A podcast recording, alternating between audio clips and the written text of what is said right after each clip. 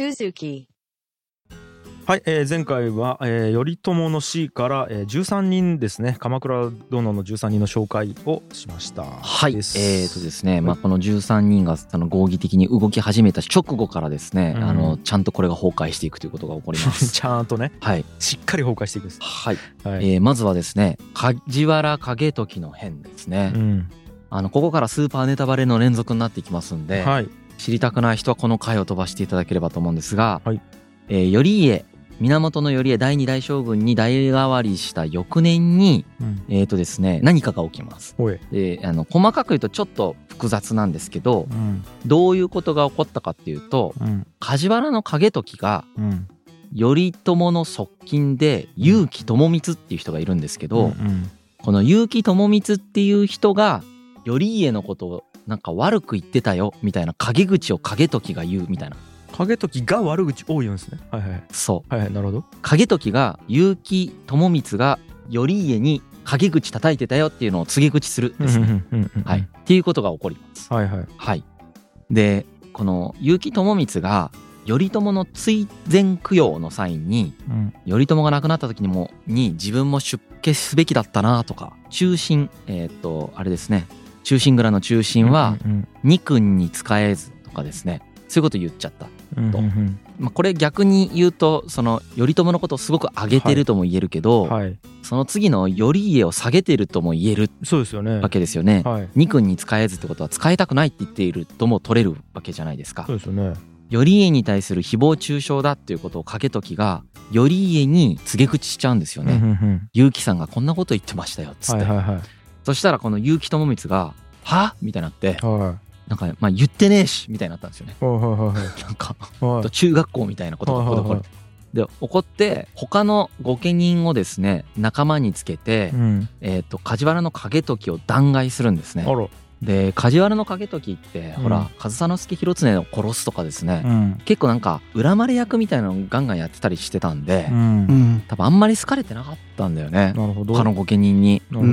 これでこの時結城智光が「いやもう梶原の景時こそそのダメだろ」って言ってうん。追い出すことになっちゃうんですようね。ん。うん。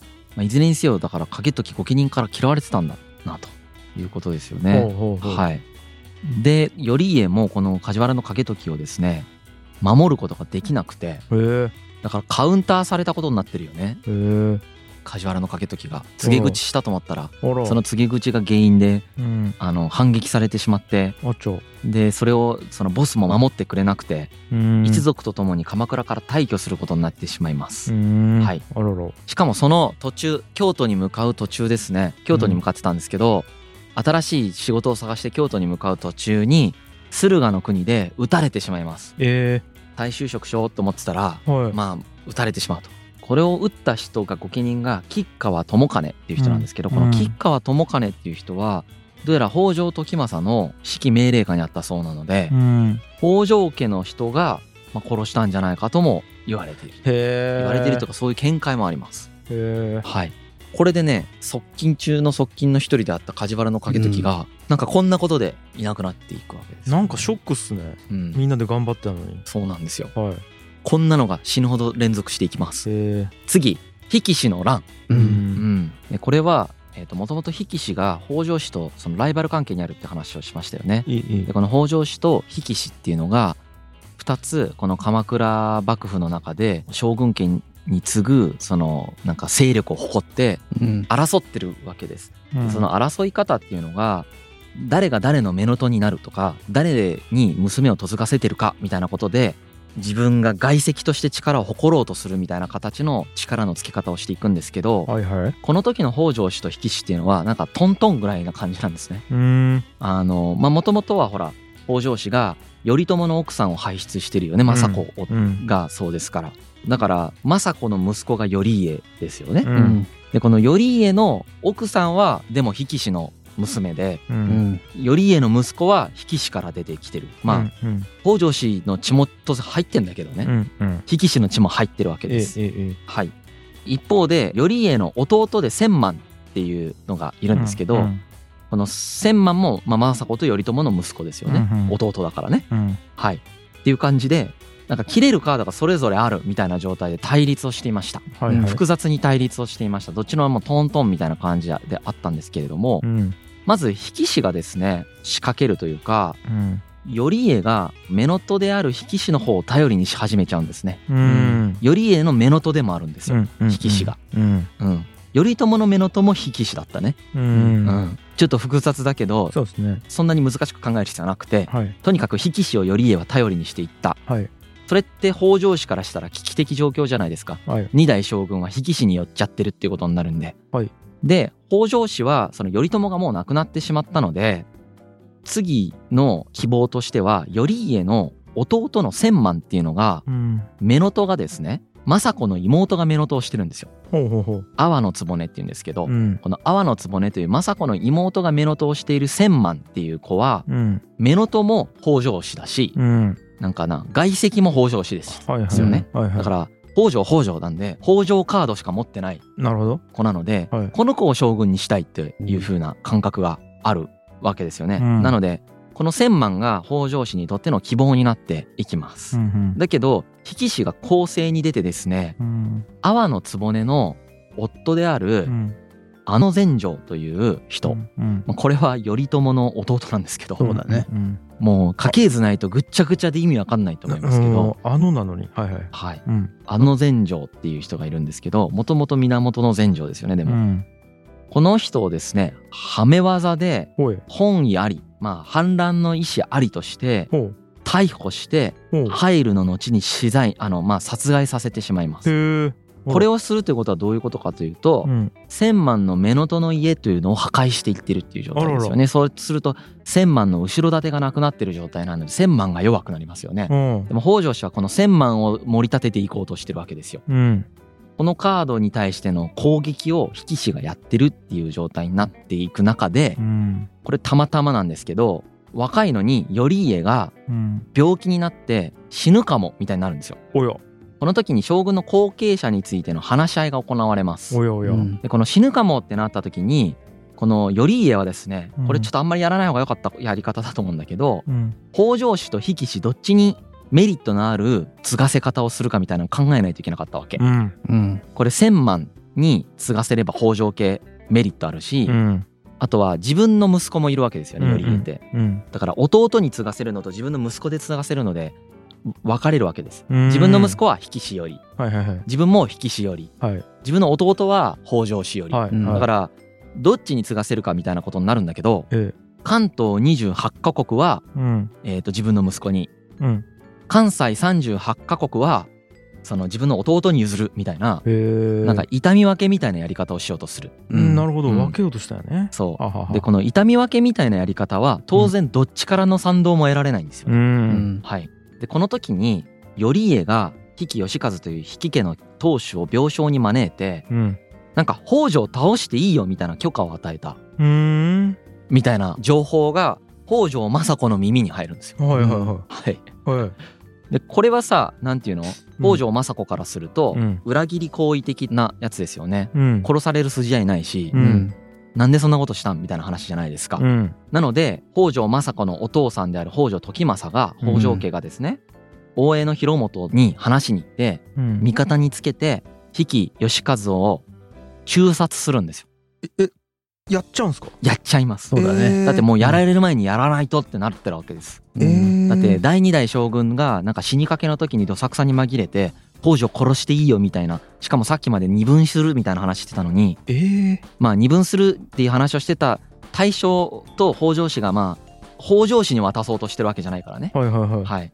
自分の弟に渡そうとしてるからね。うん北条氏いなくなっても矛盾はしないんだけど、うん後ろ盾は北条なわけじゃないですか弟の。うんその北条を殺そうとするみたいな挙動をするからその北条氏としてはふざけんなよみたいなのあって、うん。先に比企義和を殺すということでブレーンである大江の広元を味方につけてしまってうん。速攻で攻めて殺しちゃうんですよね。えー。殺した上うん。病状からしかも頼家が回復するんですよ。死にかけてたのに。え回復したこの頼家を幽閉してえ？失脚させえ？弟のさっきの千万ねーはいはいはい。この人を実朝という名前にしてはあ三代将軍につけてしまうんです。えー激動。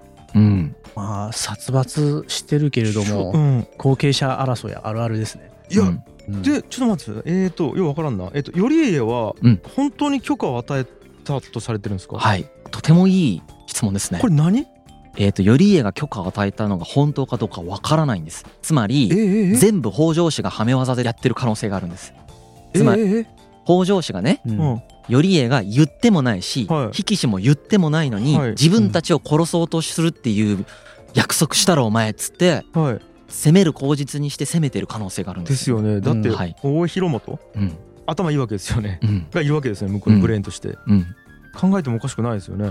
考えてもおかしくないです。えその線もうん。ちゃんとあります、しかも頼家は入浴中を襲撃されてこれひどい話なんですけどは陰嚢。い陰謀ね。陰嚢をつかみうん。首を絞めた上で刺殺するという惨殺のされ方をするんです。うん。ええ陰嚢つかまんでいいやん。いってー。多分行動を止めるためでしょうね。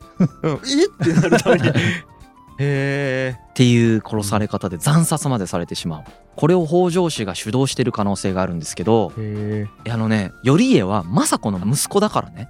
ですよね。はい時政の孫だからね。孫だから。ね。その孫であり息子であるやつを殺してる可能性があるんですよね。この時。えこの儒教が入ってない感じがいいね。儒教はほら息子は殺していいみたいな。あ そうか。その逆がダメ。親をダメ、うん。そうかそうか。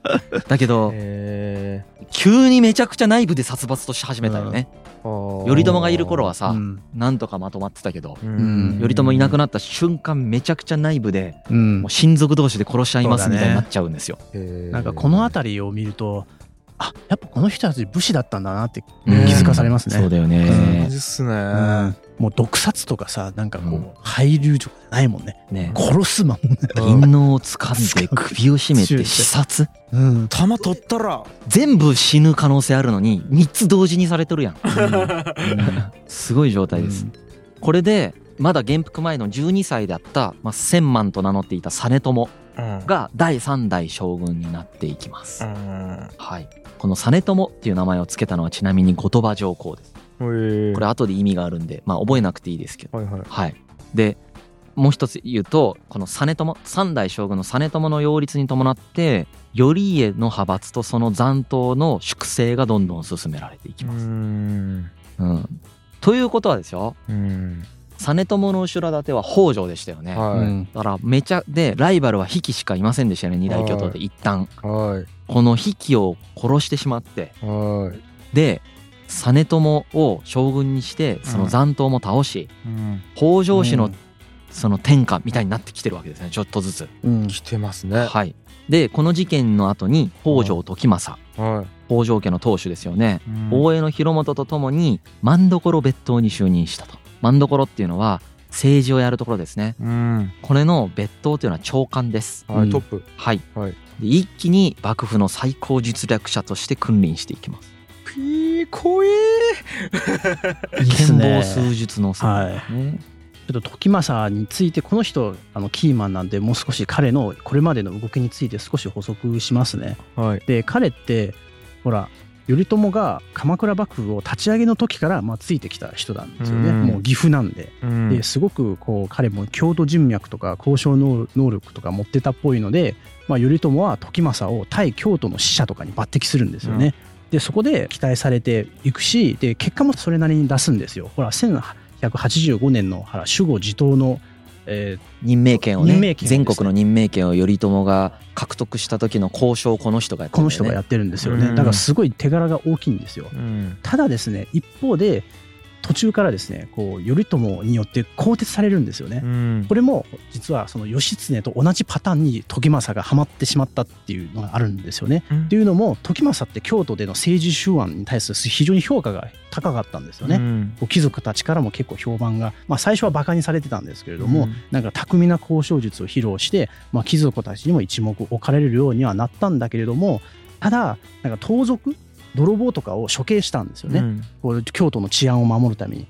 でそれを鎌倉に事後報告したんですよ。うん。なんかそれがどうも頼朝があれ？というふうに思ったんですよね。ほらうん。頼朝ってすごく自分がガバナンスを効かせることにすごく神経を張ってた時期だったんであこれはちょっとどうなんのっていうふうに思ってたみたいなんですよね。勝手に動き出したぞみたいなそうそうそうそう、んもうちょっと慎重に動けやと俺の話聞けやというふうな思いがあったかもしれない。でさらに時政の部下たちが結構狼藉をしたんですよ。うん家を借りてこう京都の中で乱暴する事件も起きたりとかそういったこともあったので、まあ時政が一回頼朝に更迭されたんですね。うんで同時に時政と頼朝の関係性も実は変化していくんですよ。これも考えれば当たり前なんですけれども最初はスタートアップの時期はほら時政って頼朝の中核部隊みたいな感じになってるんじゃないですか。はいでもどんどんどんどん勢力として大きくなっていろんな武士たちが参入してきて別に時政を特別扱いする必然性のないフェーズに突入していくんですね。組織全体として。まあこれも分かりますよね。わかり。ますね、うん。だからだんだんだんだんとそう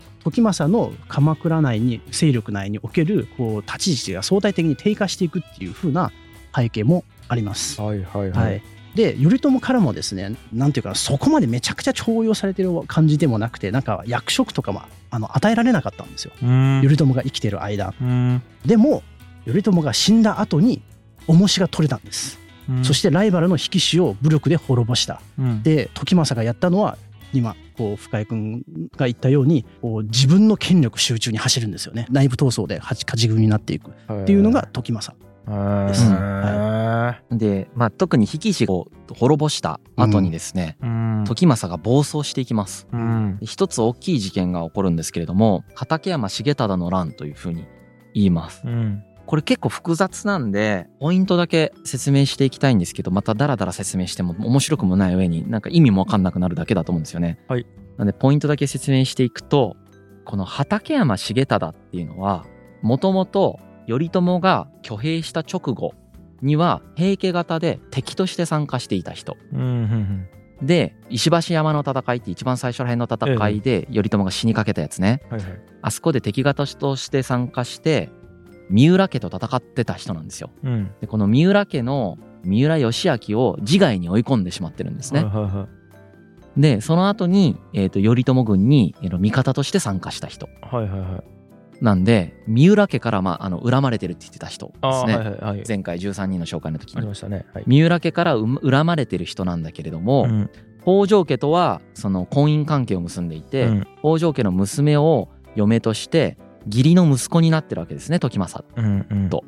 でもう一人義理の息子がまあ何人もいるんだろうけどもう一人いてこれを平賀友政っていう人がいるんですよ。うん。時政の義理の息子でうん。娘を嫁がせてる人でですね、うんでこの平賀友政っていう人を時政としてはこうご利用ししたいっていう気持ちがあったんですね、うん。この人をなんていうか出世させていきたいとも思っていたしうんだからどうやらゆくゆくはこの人をですね実朝の代わりにさらに将軍にしたいと思ってたっぽいんですよね。うん。実朝もさ北条家が後ろ盾なわけだから別にそれでいいじゃんって思うんだけど、はいうん。さらに自分の言いなりになる人うん。さらに北条家の都合のいい将軍を用意しようっていう思惑があってうん。この平賀友政をですね強引に持ち上げようとするんですね。ううんん。でたまたまなんですけどこの平賀友政と畠山親子がある土地をめぐってですね対立をします。ううん。ん武蔵国という結構でっかいね関東の地域をめぐって喧嘩をし始めるんですねこの平賀と畠山が。時政からしたらどっちも義理の息子なんですよ。うん。これが戦い始めたんだけどさっき言った北条時政としては平賀を推したいと思ってるんですよ。う。ん。なので畠山が謀反を起こすつもりだという嘘をついてうん 畠山親子をですね殺すんですよ。でその殺す時にうん。三浦義澄はもう亡くなってるんでこの時。うん。三浦義村うん。ですね。山本浩二さんですが演じている、うんあの三浦義村を先導じゃないですけど、うん。ほら恨み持ってるわけですよね、うん。自分のおじいさんを殺しちゃった人ですから。うん。あの時おじいさん殺したなみたいな感じで、そうね。畠山を倒すんですよね。はい。これがですね起こるんだけど、あうん。この畠山まあ冤罪なんですよねこれね。うん。裏切ろうともしてないし、うん。謀反を起こそうともしてないのになんか因縁つけられていきなり殺されてる状態になるわけですよね。しかも義理の息子ですよ。はい。義理の息子に因縁つけていきなり殺すみたいなことしてるっていうやべえ挙動を時政がし始めます。えー、はこれに対して実の息子がバチバチで切れるんですよ。うん。なぜならばこの畠山重忠とうん。仲が良かったんよね。うん。うん。北条義時が。はいはい、うん。時政の息子が。はいはいはい。自分の義理の兄弟でもある人に謀反でもないのにしかも本当に謀反なのか確認してからちゃんと確認してから行動した方がいいってうん。言ったのにうん。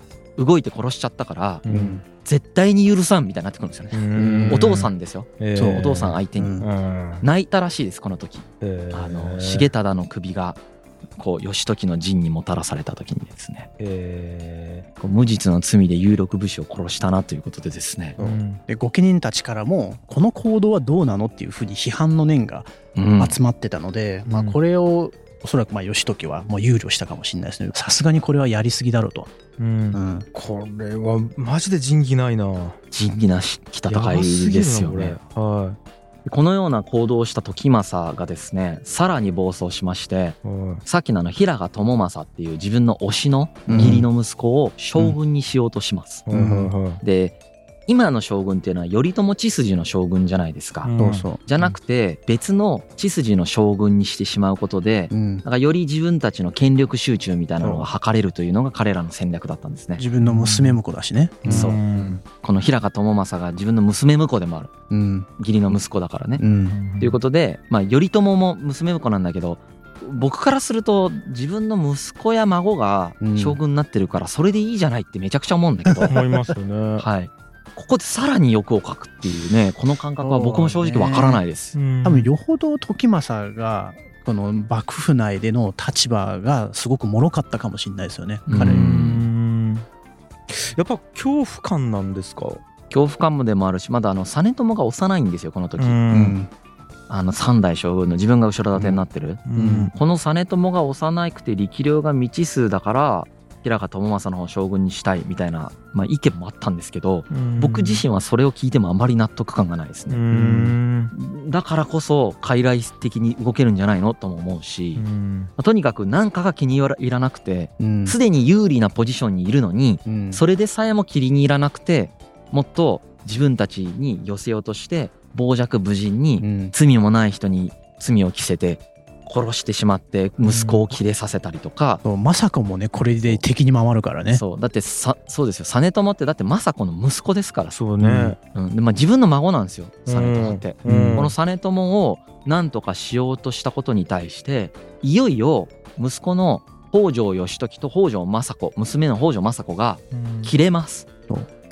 へー。切れてあの平賀朝政って京都にいるんですけど、うん。京都に刺客を送って平賀朝政を殺害します。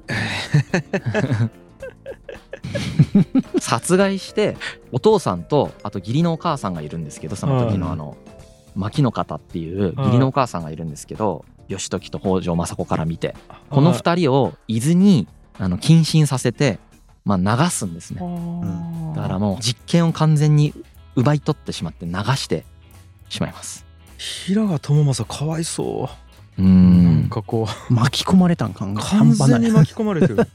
ですよね。うんうん。へーまあ、こういう形で時政も失脚していくんですよね。なんでこんな逆効果なことするかねって感じっすよね、ん。まあ田舎の侍がいきなりせなんかすっげえ権力握ってバグるみたいなことじゃないかなと思うんですけど、でもね、うん。ちょっと頭いいキャラやったわけじゃないですか時政。うん。でもあるじゃないですかあのなんていうかな。あの宝くじ当たって人生が崩壊するみたいなやつに近いなと思います。なるほどね、なんか3億円とか5億円とか平気で使える人とうん使う時にバグる人っていると思うんですよね。なるほどね、バグったんだと思う。多分権力があって。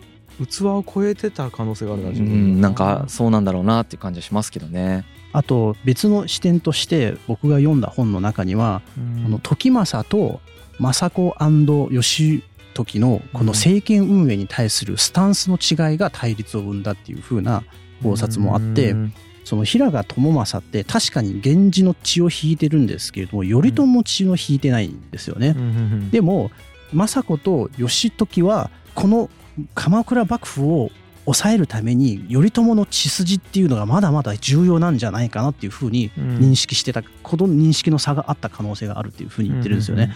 だからここでもし頼朝の血を引いてないやつを担ぎ出したらもう御家人たちは納得しねえだろうっていうふうな認識が政子と義時のところにあったかもしれないっていう考察もありますよね。だから政治方針の対立ですね。なるほどね。うん、それもあるかもな。はい。でこの後さらに戦乱が続きます。えっとですね、これによって時政いなくなったよね。はい。だから北条義時と北条政子が実権を幕府内で握っている状態になるわけです。うん。はい、で一回比企氏というライバルもいなくなっちゃってますよね。うん、さらに足立森長側近中の側近だった頼朝の、うん、あとは千葉常胤有力武将でしたよね、初期の本当に重鎮、初期からの重鎮、あと三浦義澄ですよね、この人たちっていうのは実はもう亡くなってたんですよ。で比企氏もいない、で時政もいない、義時と政子ってなった時に誰がライバルとして浮上したかっていうと和田義盛。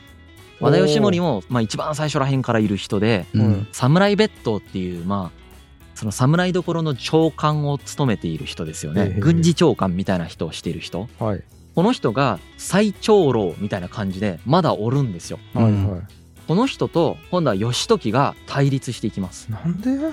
全然仲良くならないへこれもまたちょっとねどういう経緯で対立していくのかが若干複雑なんで、うん、ポイントだけまとめるとですねこの北条義時と,、えー、と和田義盛と全く関係ない泉親平っていう人がいるんですけど、うん、この人が二代将軍頼家の、今三代の実朝の代なんですけど、うん、二代将軍頼家の子供である千住丸っていうのがいるんだけど、うん、この千住丸を擁立して義時を殺害するという計画を立てていたっていうクーデター計画があるんですね。これがまず出てきます。本当みんな擁立しがちだね。とにかくまとまってないんだよね。そうそう誰に実権を握らせるかでやっぱりあの頼家がちゃんと実権握れてたら多分大丈夫だったんだけど、うん、あの後合議制とかして誰が一番権力あるかが分かんないからそこで競争起こっちゃうみたいなことが起こってますよね。で泉親平さんっていうのは全然覚えなくていいんだけど、とにかくこの泉親平さんが実朝ではない人を擁して将軍にしたいと思ってクーデターを起こそうとしたんだけど、でそのために義時を殺そうとしたんだけどこれが未然に防がれてしまうわけです。発覚して、しかし問題があったのは、このクーデターを企てた一味の中に和田義盛の息子がいたんですよ。なるほど。はい。和田義盛はすごい重鎮で功労者でもあって義時もまあ頭が上がらないというか、うん、そんな強く出れない相手なんですよね、うん、けどこの息子がねクーデターを企てて捕らえられちゃってるわけです、うん、義時はですね、この息子をめちゃくちゃプライドが傷つく形で面前で縛って犯罪者のようになんていうか連れ去っていくみたいなことをするんですね。でこれに和田義盛が切れます。うわはい。やっぱ武士だからプライド高いんだよね。そうっすね。でなんかこれぐらいで切れるって思うけどだってクーデターしようとしたやんって僕は思うんだけど、うん、彼らからするとめちゃくちゃムカつくことだそうで、うん、これで和田義盛が義時を殺そうとするっていう流れが出てくるんですよね。これはちなみに北条義時がわざとそうやってるという説もあります。挑発してるってことね、和田義盛が邪魔だから殺したいんだけど殺す口実がないので殺す口実を作るいい機会だとして彼の息子のプライドをズタボロに傷つけることによってプライドが高いこの和田家みたいな人たちがどうせこれで俺らを攻撃してくるんだろみたいな感じにするみたいなことをやったんじゃないかという説もあります。なるほど。じゃないかもしれません。はい。でこの時にですね、うん、まあ実際和田義盛がよっしゃもう義時殺したろってなってるんですよ。うん、でクーデターを企ててるんだけれどもで実際挙兵するんだけれども、うん、これをですねこの時に和田義盛が挙兵するよということを教えてくれた人がいます。北条義時に、はい、これが三浦義村です。でこの三浦義村という人はですね、はい、まあ、この時に和田義盛についてれば普通に成功できただろうし、うんどっちでもいける立場でもあったと思うんですけど、うんうんうん、ずっと北条義時と仲がいいんだよねこの人。